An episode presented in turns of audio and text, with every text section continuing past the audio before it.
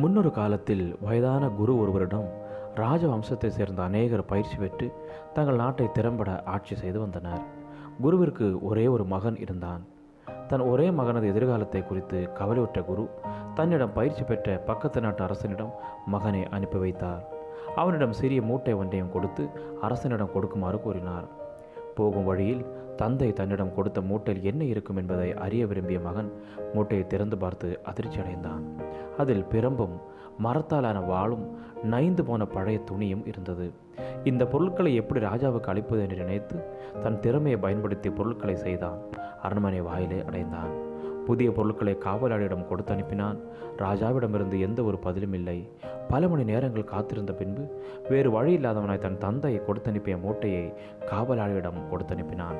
சில நிமிடங்களில் ராஜாவே அரண்மனை வாசலுக்கு வந்து அவனை கட்டி அணைத்து அரண்மனைக்குள் அழைத்து சென்றான். ராஜா அவனிடம் மூட்டையில் இருந்த பொருட்களை சுட்டிக்காட்டி இந்த பிரம்புதான் நான் தவறு செய்த பொழுது என்னை நல்வழிப்படுத்தியது. என்னுடைய கரங்கள் இந்த வாளில்தான் பயிற்சி பெற்றது. ஒருமுறை நான் புதைக்குழியில் சிக்கிய பொழுது இந்த துணியை வீசித்தான் என் குரு என்னை காப்பாற்றினார். இவையெல்லாம் எனக்கு விலையுறந்த பொக்கிஷங்கள் என்று கூறிவிட்டு இந்த பொருட்களை முதலில் நீ கொடுத்து அனுப்பியிருந்தால் எப்பொழுதோ அரண்மனைக்குள் நுழைந்திருக்கலாம் என்று கூறினார். நன்மதிப்பை பெற வேண்டும் என்பதற்காக தன் சுய திறமையை பயன்படுத்தி காலத்தை விரயமாக்கியதை குறித்து கவலைவிட்டான் அந்த வாலிபன். பரிசுத்த வேதாகமத்தில் லூக்கா ஐந்து இரண்டு முதல் பதினொன்று வரை உள்ள வசனங்களில் பேதுருவை குறித்து நாம் தியானிக்கலாம். பேதுரு மீன் பிடிப்பதில் திறமைசாலியான மனிதன். அதற்குரிய எல்லா நுணுக்கங்களையும் சரியாய் அறிந்தவன். இரவு முழுவதும் பிரயாசப்பட்டும் எதுவும் அகப்படாத சூழ்நிலையில் சோர்ந்து போய் வலைகளை அலசி கொண்டிருந்தான். அப்பொழுது இயேசு கிறிஸ்து பேதுருவில் படகில் ஏறி அமர்கிறார். ஆழத்திலே தள்ளி கொண்டு போய் மீன் பிடிக்கும்படி உங்கள் வலைகளை போடுங்கள் என்று கூறிய பொழுது தன்னுடைய அறிவு கட்டின காரியங்களை சொல்லாமல் உம்முடைய வார்த்தையின்படியே வலையை போடுகிறேன் என்று அவருடைய வார்த்தைக்கு கீழ்ப்படிந்து செயல்படும் பொழுது வலை கிழிந்து போகத்தக்கதாக மிகுதியான மீன்களை பிடித்தான்.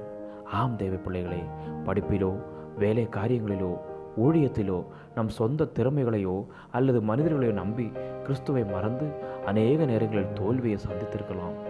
நம்மில் உள்ள சுயம் என்கிற மாம்சீகமான காரியம் கிறிஸ்துவை மறைத்து நமக்கு கிடைக்கும் ஆசீர்வாதங்களை இழக்க செய்கிறது. நம்முடைய வாழ்வின் எல்லா சூழ்நிலைகளிலும் சுய பலனை சார்ந்திராமல் கர்த்தருடைய பலனை சார்ந்து அவருடைய வார்த்தைகளுக்கு கீழ்ப்படிந்து காரியங்களை செய்ய தீர்மானிப்போம். பரம தகப்பன் நமக்காக ஆயத்தமாக வைத்திருக்கும் ஆசீர்வாதங்களை சுதந்திரித்து கொள்ள நாம் ஆயத்தப்படுவோம் ஜெயமாக வாழ்வோம். கர்த்தர்தாமுக்கு கிருபை செய்வாராக. ஆமேன் ஆமேன். God bless you all